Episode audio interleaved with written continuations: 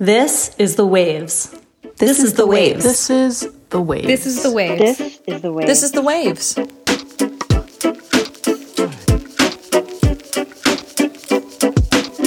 Welcome to The Waves, Slate's podcast about gender, feminism, and governors who have to give back their Emmys. Every episode, you get a new pair of women to talk about the thing we can't get off our minds. And today, you've got me, Susan Matthews, news director of Slate, and the editorial director of this podcast that you're listening to right now. And you've got me, Christina Cauterucci. I'm a senior writer at Slate and host of the Slate podcast Outward. Hi, Christina. I'm so excited to be here with you. Uh, yeah, under very unfortunate circumstances, given the topic we're discussing. Almost always unfortunate circumstances. So, today we're going to be talking about Andrew Cuomo, who left the governor's mansion in New York this week after a months long investigation into accusations of sexual harassment from several former staffers.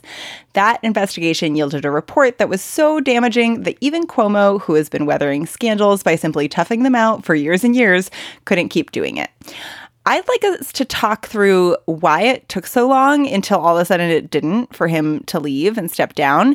And I'd also really like to talk about what this particular sequence of events could and should teach us about where Me Too is right now. And lastly, we're going to talk about a part of this scandal that I actually think is the most interesting and fascinating aspect of all of this, which is the effect that Cuomo's exit has had on Time's Up, which mm-hmm. is a mm-hmm. pretty glitzy organization that launched soon after the Me Too movement itself and is headed by many famous women, one of whom had to step down in the wake of the Cuomo scandal. And we're going to get into all of that in a minute. So, I think the reason I've been interested in this case specifically is because I think that we'll be able to unpack some of the questions that I've had for a while. Like, is journalism still enough to take down a bad man? Should it be? And how much are women getting blamed for their efforts to further Me Too, even though men are obviously much more universally the perpetrators of sexual violence and harassment? Christina, why did you want to talk about Andrew Cuomo? I feel like we've talked a lot personally about the more thorny questions around Me Too, which is basically what happens now. You know, when accusations come up, what comes next? Um, but I've also been kind of stuck in a thought spiral about this Cuomo stuff um, because no one is walking away from that governor's office unscathed. And I think that uh, is true of a lot of instances of workplace sexual harassment. It implicates everyone, everyone who's victimized by it, who is left wondering, you know, did they provoke it? Did they respond firmly enough to stop it? Uh, everyone who witnesses it, there are always people in the workplace who have to decide whether they want to risk their own careers to try to hold the perpetrator accountable. And especially in politics, it implicates everyone who has been an ally to the perpetrator, which, you know, politicians always have plenty of allies, people who have told themselves, in some cases, like perhaps the women who led Time's Up, that, you know, the ends justify the means. I'm they're going to maybe decide to align themselves with an imperfect leader because he could possibly do some good and help advance their cause. So that's why we're seeing the aftershocks of the Cuomo investigation touch a lot of seemingly unrelated corners of progressive politics and seemingly unlikely corners, I would say. Yeah, definitely. Cuomo like kind of proactively used feminist legislation and all kinds of things as a defense mechanism for a really long time. So I think I think that that's exactly right, and is and is such an interesting part to get into. Like, what is the deal these women made, and was there a world in which it actually did pay off, and what do we think happened, and how are they feeling about it now? So we're going to talk about all of that and more right after the break.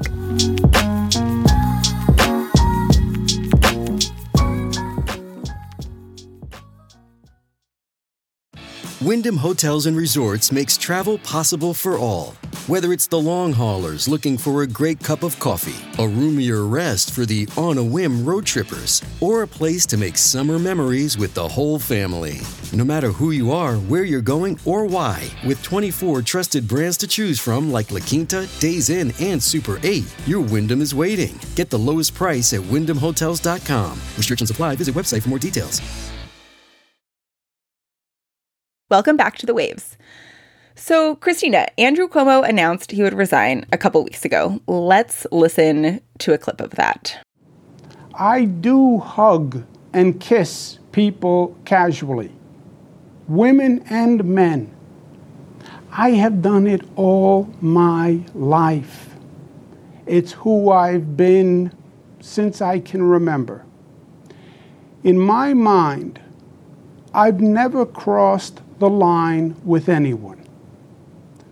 But I didn't realize the extent to which the line has been redrawn.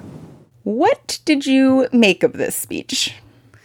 Um, funny you should ask. I actually published a piece on slate.com about uh, this very speech. You don't say. This seemed like he was pulling from the greatest hits of men who've been accused of sexual harassment over the past couple years.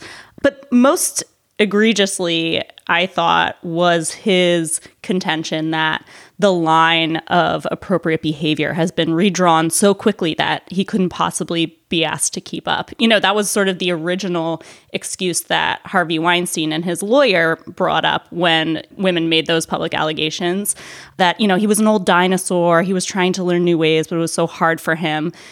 I think this is particularly absurd coming from Andrew Cuomo because he has extremely publicly aligned himself with the Me Too movement, the Time's Up organization, feminists trying to get legislation passed to beef up accountability measures for sexual harassment. So it would be a stretch to think that any male politician, especially, could have not known that, you know, it wasn't okay anymore and pause there to recognize that it never was. But especially this man who has made such a big deal of, you know, what an ally he was to the feminist movement. He must think we're all fools. Yeah, I was so struck by like the, in this speech and then also today i think it was today is tuesday that we're recording this and it is his actual last day in office or maybe he left last night at 11:59 so he gave one last speech and he's so married to the idea of himself as the good guy. And himself as the good guy has taken on so many different manifestations. Like he was such a visible governor during the pandemic. He was hosting these daily news briefings. And he like can't get over his own self-image as exactly that and I thought that that was really present both in the speech in which he announced that he was resigning. In fact, like the thing that I remember about it was that until he actually resigned, it just didn't sound at all like he was resigning. It was like a classic I'm Andrew Cuomo, I'm the man kind of speech and I just think that he has such an obvious complex about having to present outwardly as the good guy. And then within his workplace, it's so clear based on all of the reporting that we've read that he's such an aggressive bad guy. And the thing that I think is so interesting about him is that it's not even just the sexual harassment, it's the like coercion and the covering up and the bullying and the, like you said at the top of this episode, the toxic environment that exists as a result of what he's doing and what he has to do to kind of maintain the power that he wants to have he he must know that it's bad and yet like you can see the dissonance between what he still is saying out loud and what he thinks of himself and what is actually happening. Yeah, I think there is definitely a part of him that that believes he didn't do anything wrong even though there's a part that exists in his brain possibly directly adjacent to that part that knows what he did was wrong. In the beginning he was so intensely defensive. And i remember even feeling like slightly doubtful about the severity of some of the very first accusations that came out. Like, as we continued to hear more, there was a real drip, drip, drip of like, oh, this is really not even questionable. like, this is really bad. He should probably go. But it was w- way back in February and March when that was coming out. And obviously, right now we are in late August, and this is when this has actually happened. So, what happened in between those two things is that he didn't just accept that he should step down after the press reports. He submitted to an investigation. And I wanted to talk about a piece that I actually edited at the time that one of our colleagues, Dahlia Lithwick, wrote. And she argued in the piece, and this is something that we've been talking about together for a long time about the process around these things. She argued in the piece that actually it's better for the Me Too movement overall for Andrew Cuomo to not step down immediately when allegations of sexual harassment surface because what we actually need as a movement is for there to be some sort of reliable process that we can lean on in all of these circumstances. And I think that that it's really sound logic. I think that it's correct, but I remember when I was publishing it at the time, the main thing that I felt was I can agree in principle that this is correct, but I can also look at this situation and really feel like, oh, the way that he's acting means that he's just going to figure out how to weather this. There's going to be so much time that passes in between now when these really juicy reports and details and like awful stories are coming out and when the investigation concludes and like he's just going to take advantage of that time to let it recede from people's minds and to learn what to do that's effective. The fact that they're doing the investigation is right, but like I think that I thought that he wasn't going to be actually taken down by the investigation either. Do you remember how you felt either about the piece or about the fact that this investigation was started or like in May when you were like what's happening with Andrew Cuomo? yeah, it's funny. I don't I didn't remember that those first allegations came out so long ago and that he remained in office for such a long time afterwards. I mean, I think Dahlia might have a little more faith in the investigatory process than I do. I mean, anybody who has studied the way sexual assault cases play out in courts knows that it is extraordinarily difficult to get a, a favorable outcome for victims in those cases. Uh, investigations that don't take place around a court case, and even those that do, are only as good as the people who conduct them. You know, if we look at the Kavanaugh investigation, for instance, the Trump White House was the one ostensibly directing that. Thousands of tips went uninvestigated ethics complaints just sort of faded into the background and went unremarked upon. Um, it ended up just sort of being more of an extra background check and not a true investigation. And I think in its worst form, one of these investigations would just mean sort of kicking the problem down the road a little bit because at the end of an investigation that doesn't take place around a court case or a criminal indictment, it's, it's there still needs to be a decision made at the end of it that subjective people who have some sort of interest in the case will have to make. So it's still just going to be a collection of people deciding what to make of this investigation. There's no set path forward at the end of it. I think that all of those fears are warranted, but my question for you is like how do you feel now on the other end of this specific investigation? I mean, this investigation, the Cuomo investigation, is the ultimate argument for there should be investigations because at this point, like the investigation was thorough. It is it feels irrefutable at this point. It left absolutely no room for dithering or doubt casting by any of Cuomo's political allies. It is the only reason he resigned. I don't think that, you know, short of actual Joe Biden calling for his resignation, he would have. I don't think Joe Biden or, you know, anyone else in any um, significant position of power would have called for his immediate resignation due to Cuomo's political power.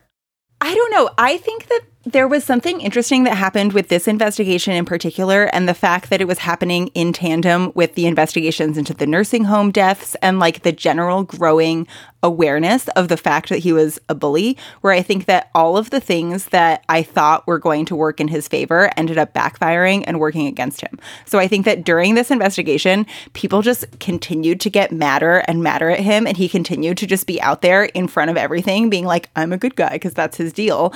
And everyone just watched it being like, no, you're obviously an asshole. We've read all these stories, but we're going to have them confirmed in this report. And then I just kind of feel like, particularly thinking about New York State politics and thinking about, like, I think one of the big things that factored into his decision was the fact that he really seemed to lose the state Senate and, like, they were going to impeach him. Mm-hmm. And he definitely had, like, a Nixon moment of being like, oh my God, I'm going to, uh, they're going to kick me out. So I have to go out on my, on my own. And so I kind of think that the things that I worried about, about the investigation really just totally flipped this is like the pinnacle of investigations. If we could have this kind of an investigation where it's it's done really thoroughly it's taken really seriously and there are people with actual power who are waiting for the results and are waiting to take action on it like wouldn't that be the ideal way to look at sexual harassment allegations and take them seriously? Because otherwise we're kind of stuck in this like wild west world of how much of an impact does the original journalism make? Like, how much do people like him? How much does the person try to weather the storm?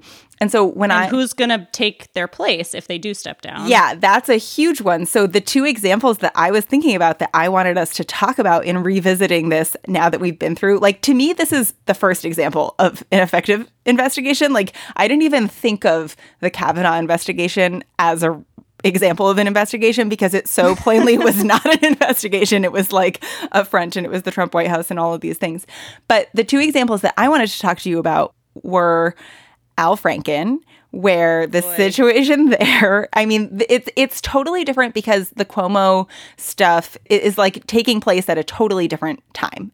It's post pandemic. It's like years removed from from Me Too, and the Al Franken allegations were like the absolute height of Me Too, and I think that that politically informed a lot of how people thought about it. And then the other one that I wanted to talk about was the allegation against Joe Biden. But I was wondering if you wanted to talk a little bit about how this investigation going well has has or has not changed any of your feelings about how those cases went. I mean, I always thought, and if anyone wants to go back and read what I wrote at the time, maybe they can fact check me on this, but I think I always thought that there should be an investigation into Al Franken's behavior, especially because there were several of them. It felt like there were some contemporaneous documentation of what went on, especially there was actual photographic evidence that unbiased parties should have gotten to the bottom of. But, you know, it's interesting because even though that was happening at the height of the Me Too movement, Al Franken was known as this really good guy, the kind of guy that Andrew Cuomo wants to be. Whereas Andrew Cuomo was sort of already known as a bully and a bad boss. And so I think that made people feel better about him stepping down because it's sort of aligned with what people already thought about him. With Al Franken, I think there's been a lingering bitterness among Democrats and liberals who think that, well, that all happened too fast. He was dealt a raw deal. And maybe he was, but I don't think there's a way to fully resolve that case in my mind because and maybe this is you know credit to dahlia's argument there wasn't an investigation. And so it has left people at permanent odds about what happened to the point you know the person who has suffered the most from this has been kirsten gillibrand who is still you know bears a dark mark in democratic politics for her role in asking al franken to step down. Tara Reade, i think demonstrates i mean she's a, a unique person in many ways and her case had a lot of inconsistencies that we, we just haven't seen in a lot of the other in a lot of the other accusations we're talking about.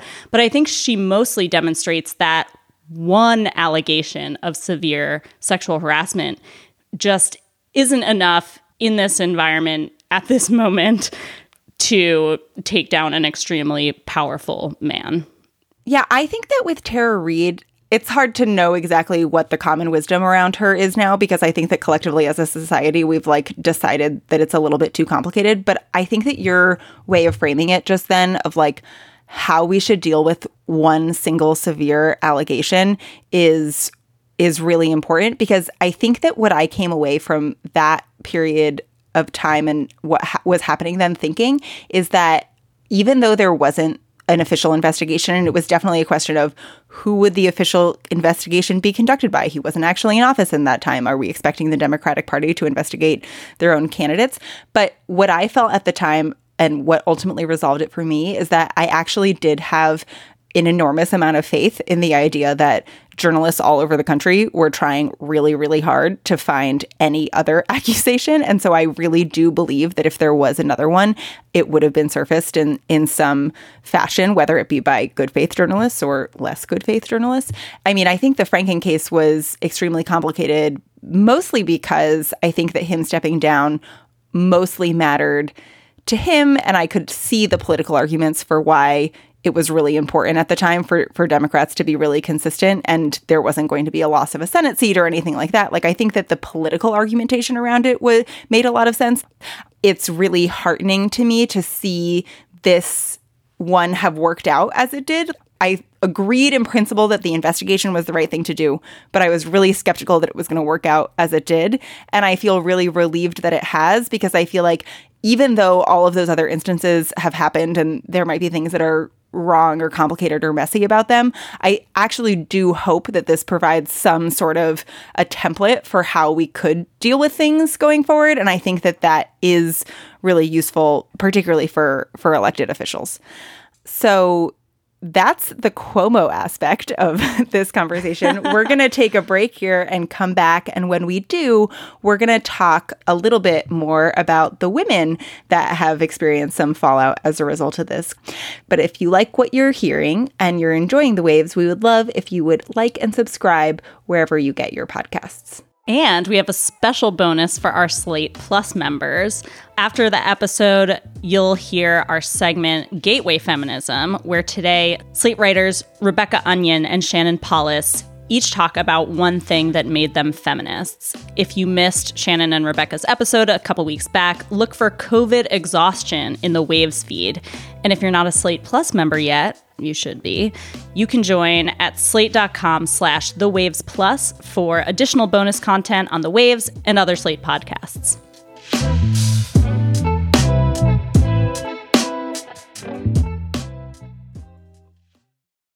Look, Bumble knows you're exhausted by dating.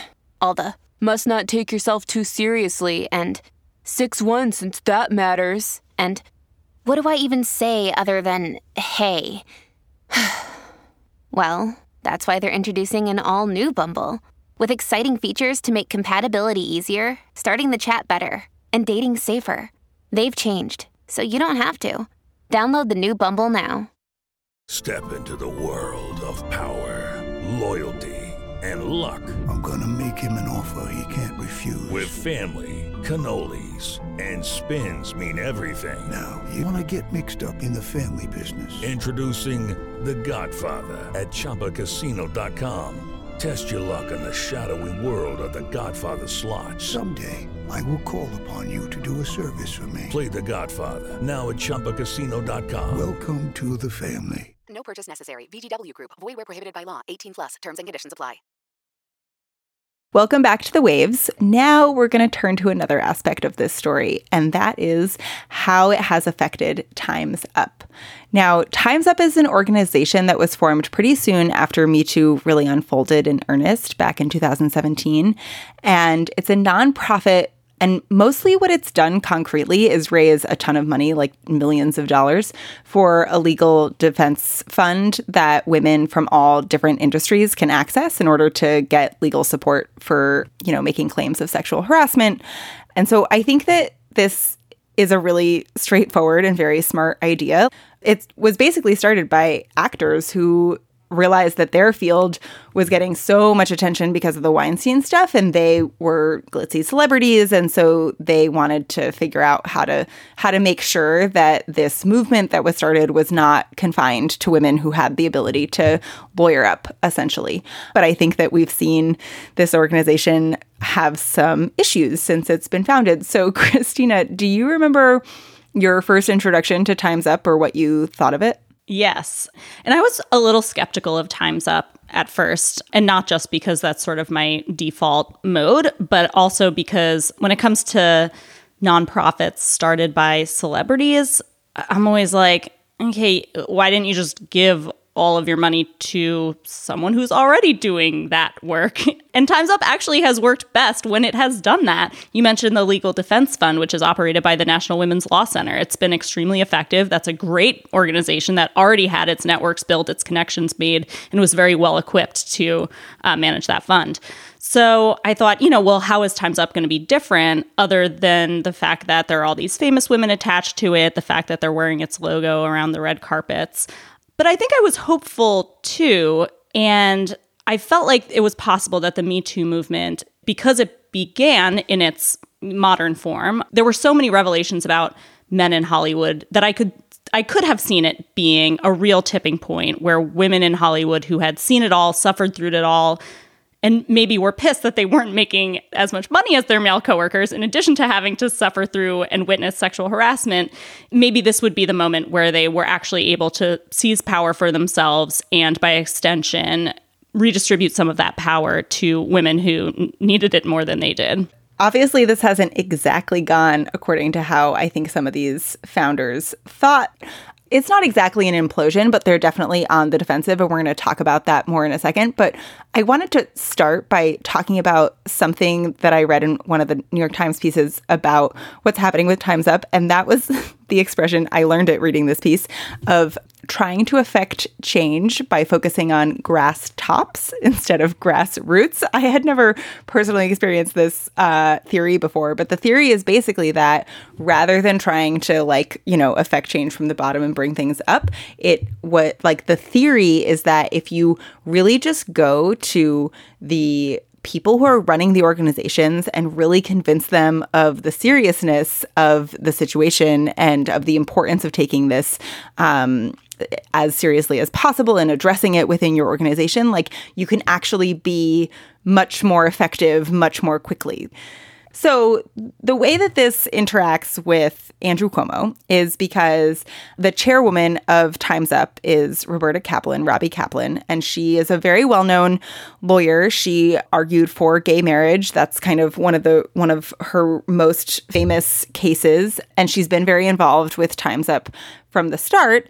Turns out that she resigned in the past couple weeks because she was advising Cuomo on how to handle these allegations and had even reviewed a letter smearing one of Cuomo's accusers. So the Time story takes pains to note that like her feedback on that letter was, hey, maybe we shouldn't do that. And it also notes that the actual president of the organization, Tina Tchen, who's kind of on this apology tour right now, basically participated in the same exact actions.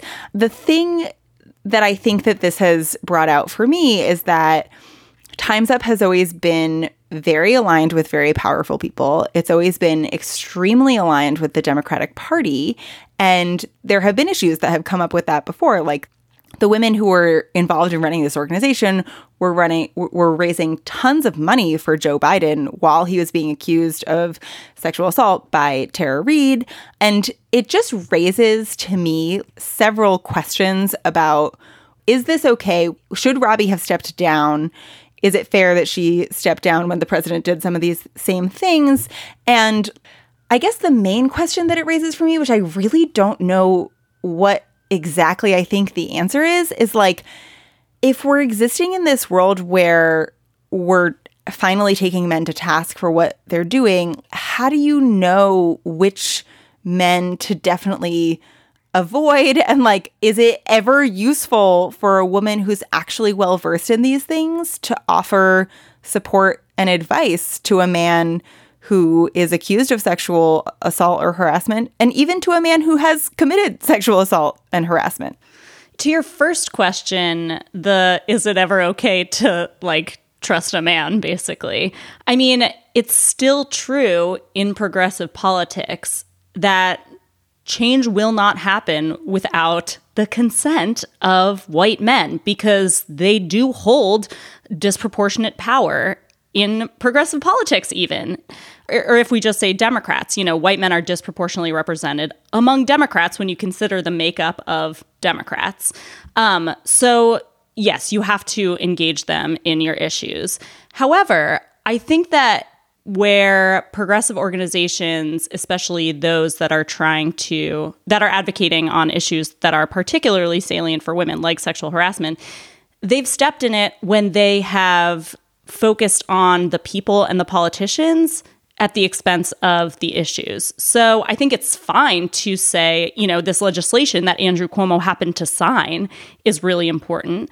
I don't think it's okay to say Andrew Cuomo's a hero of the Me Too movement or, you know, he's an amazing feminist ally. Anytime I hear someone call someone an ally, I think, mm, you don't know everything that they've done. You know, like when you bestow a definitive label on someone like that as many of these people have done when it comes to Andrew Cuomo and or other men that's when you set yourself up to fail. And i think this also demonstrates one of the pitfalls of a grass tops movement because when you staff your organization and stock your board with rich powerful people they have long-standing connections and allegiance to other rich, powerful people who are people with the capacity to abuse power and riches, you know, and, and possibly have. And so you if you have people in those positions of power in a organization like Times Up that you've brought into your organization in part because of those connections, I think you need to make sure that those people are willing to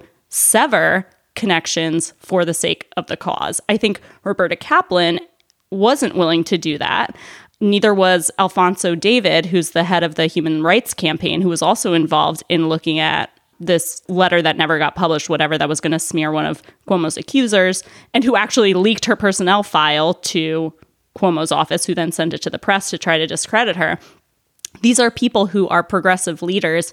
When you're Roberta Kaplan and you are leading Times Up and you choose to allow your firm to represent Melissa DeRosa, Cuomo's top aide, who was like possibly the person most responsible for trying to cover up and justify his behavior besides him. You know, she she would rather represent her than continue in her position at Times Up. When you're somebody who's leading a principles driven organization, your principles are all you have. And a situation like this will make people question them. Yeah, I think that that ultimately helps clarify where I come down on this because all of this sort of at first when I was thinking about it, it really reminded me a little bit of the debate that was had over whether Harvey Weinstein deserved legal representation. And part of that debate was because the lawyer who was representing him also worked as like an academic like house advisor at at Harvard. And I think that that that whole conversation makes me realize that where where I come down on this issue is that it's totally acceptable to say that as a woman you are allowed to give Cuomo advice about how to deal with these allegations. It might be true that you're giving him good advice about how to deal with these allegations. Like we do actually need to to deal with men in the world still, um, as as you point out. But I think that where I come down is that the thing that is the hardest is to try to do both at the same time. So you could support Times Up and do that, but I think that it is really dicey to get into a place where you're actually leading Times Up and then doing that. Like, I think that the issue for me is that it's just tricky for anyone to do both of those things at the same time. And that doesn't mean that I think that we should all have a perfect spidey sense about who's actually guilty of things before we have any proof on those matters. I don't think that like we can expect everyone to be able to like make the right choices all the time, but I just think that in this situation if we're going to look at an organization like Times Up and not and be able to trust it, like that is really important. And the other thing that I have felt a lot that you mentioned too while reading the reporting about this is that it's all kind of about some of this internal squabbling and like if everyone who is involved has like the shiniest best credentials but like the most depressing thing to me was just from like a low level staffer who had left after i think less than a year there who just said like this organization was not focused on what to do to help survivors. Like this organization was focused on many other things, but like that that wasn't the focus. And I think it's hard because yeah, like Cuomo did sign good bills into law and like he he extended the statute of limitations on accusations of rape and th- those things are important, but I think that you can figure out how to support legislation like that and not have to support the politician himself. Right. And I think there are certain things that are specific to this Time's Up case that feel particularly egregious to me. One of them is providing their statement to Cuomo's office before it was released to the public. What did that mean materially? Did Cuomo have a head start on some kind of response? No, he didn't even issue a response because the statement was so bland that he didn't even need to respond to it. But to me, that is a betrayal of the people you're supposed to be protecting and a little bit of an answer to the question of what side are you on. You talked about it's it's okay to perhaps provide counsel to somebody who has been accused of sexual harassment or somebody who may have actually sexually harassed someone. The question I would ask to somebody who's wondering whether it's okay for them to do that or like wondering about the ethics there is what are you counseling them to do? is your counsel going to be used to help them beat the charges of a credible accusation or is your counsel supposed to be helping them try to be a better person or respond to accusations without shaming and blaming the people who you've harassed? Because it sounds to me like by counseling somebody who did harass people by all accounts during the time when he is trying to remain in office and deny those accounts, it feels like you're just trying to help him get off scot free which is completely counter to the purpose of the Time's Up organization. yeah, I think it's really I think it's really hard because it's really tempting to think like, "Oh, I'm really involved in this. I'm a good person. I can go in and help him deal with this and help him be a better person." And I think that like we were talking earlier about how the Cuomo investigation is like almost a novel example of an investigation going well. One of the things I've been long obsessed with is the idea of on-ramps, and by that I mean like, okay, so somebody is accused of something something like this, they admit that they did it and like is there a world in which they can make some sort of amends for this and like come back into public life and I don't think that everybody will ever be satisfied, but like they at least try and like many people can can decide that they've done it. I I really don't think that we've seen a great example of that. I just sort of think that I very much do understand the temptation to think that you can like bring in your feminist credentials and make the situation better. But I just think that in this situation, I think that that question of why they were doing it is is really important. And and I think that it was for nefarious reasons, not necessarily for forwarding the cause reasons. Yeah, or even just because their personal and political connections sort of blinded them to the reason why they were associated with Time's Up in the first place. And I wonder if there's a point where you're so enmeshed in these political circles of helping each other out that you forget that it means something to stand for something and that there are lines that people can cross that you don't have to follow them over. And I wonder if they feel more of an allegiance to Andrew Cuomo and his aides because of whatever existing political connections they have than they do to, you know, the National Women's Law Center or the individual women who have banded together under the banner of Time's Up to try to make change in their industries. The last question that I had for you about all of this is with all of that said, do you think that there is a bit of a double standard or a higher standard that we we're holding these women to because they're women? Um, I mean, I guess I guess I don't really care. I think that my personal standards are equivalent for everyone. I guess I expect women to act better, especially when they are leading organizations for women's rights. But um, I, I don't think it bothers me as much as it does other people if the, if those standards end up being applied in different ways. In a perfect world, all the men who also aided and abetted Andrew Cuomo would be stepping down. I think in this case, it's a little bit more about hypocrisy and betraying the values of a specific organization. You know, if there was a man who was running a men against sexual harassment organization that was also helping Andrew Cuomo strategize, I would feel the same way about him.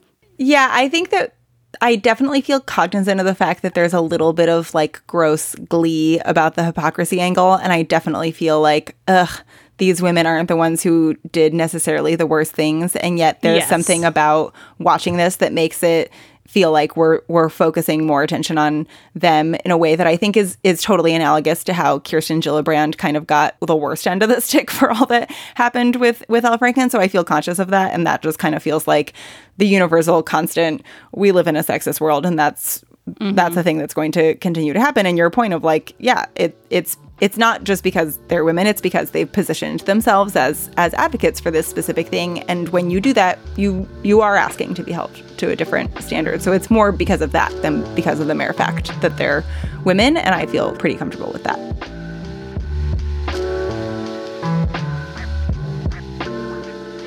So before we head out we wanted to give some recommendations. Christina what are you loving right now? I want to recommend a new piece by one of my favorite short story writers, Rebecca Makkai. Um, longtime Waves listeners might remember that I once recommended her story collection, Music for Wartime, which came out in 2015.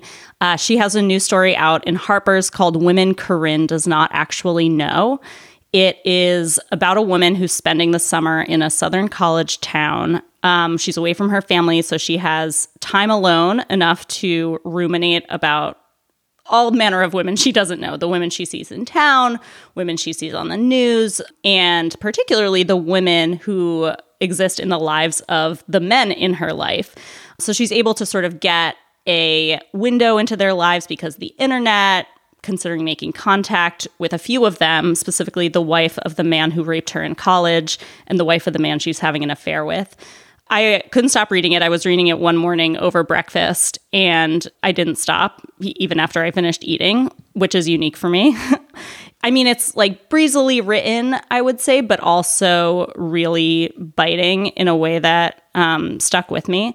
And I really like stories that give me a new way to think about things I already do. And this is definitely one of them. What are you recommending, Susan? Well, first, I just need to note that that story is open in my tabs and I haven't started reading it yet, but I'm definitely going to read it now. Yeah, do yourself a favor. I mean, block off some time because you're not going to want to stop reading it. Okay. I won't do it over breakfast. um, so I was like, what am I going to recommend? Because as you know, I have just been on vacation for an extended period of time and not consuming as much media or media of any kind.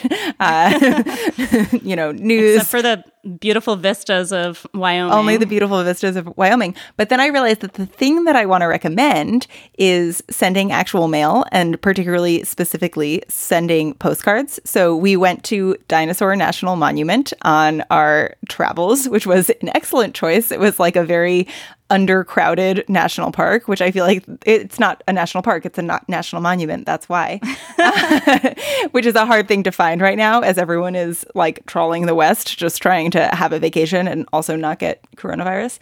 But while we were there, my boyfriend picked up a few postcards and I was like, why is he doing this? Like, what what is going to happen? And then last night I got home and he had written them out to uh, two of his cousins' sets of kids, and then he had saved the last one for my niece. And they're like dinosaur bones, and all of those kids obviously are super into dinosaurs. And we paused and wondered, like, are these children going to like think that one piece of paper that we're sending them in the mail is interesting? But i remember that my my niece definitely like does drawings and does crafts and sends them to family members in the mail. So i'm very excited to send her uh, and the other boys these postcards. And so that is my recommendation for this week. Oh, that is so sweet. So you are of the belief that postcards don't need to be sent while you're on vacation? Certainly. Absolutely not. I feel fine about sending it afterwards. the the oldest child in this situation is 6. He's not going to know. I appreciate that. Yeah, because I think the the task of doing it while on vacation always prevents me from sending postcards, but I think it could be even more meaningful afterwards, almost like as an exercise in remembering how great everything was. Yeah, that is another benefit. And when when they receive them, we'll remember how great our vacation was again. Yeah. Just extending it. That's our show this week. The Waves is produced by Cheyna Roth. Susan Matthews, you're our editorial director, uh, with June Thomas providing oversight and moral support. If you like the show, be sure to subscribe, rate, and review wherever you get your podcasts. And please consider supporting the show by joining Slate Plus. Members get benefits like zero ads on any Slate podcast and bonus content of shows like this one. It's only $1 for the first month. To learn more, go to slate.com slash the waves plus. And as always, we'd love to hear from you. You can email us at thewaves at slate.com. The Waves will be back next week. Different host, different topic, same time and place. Bye, Susan. Bye, Christina.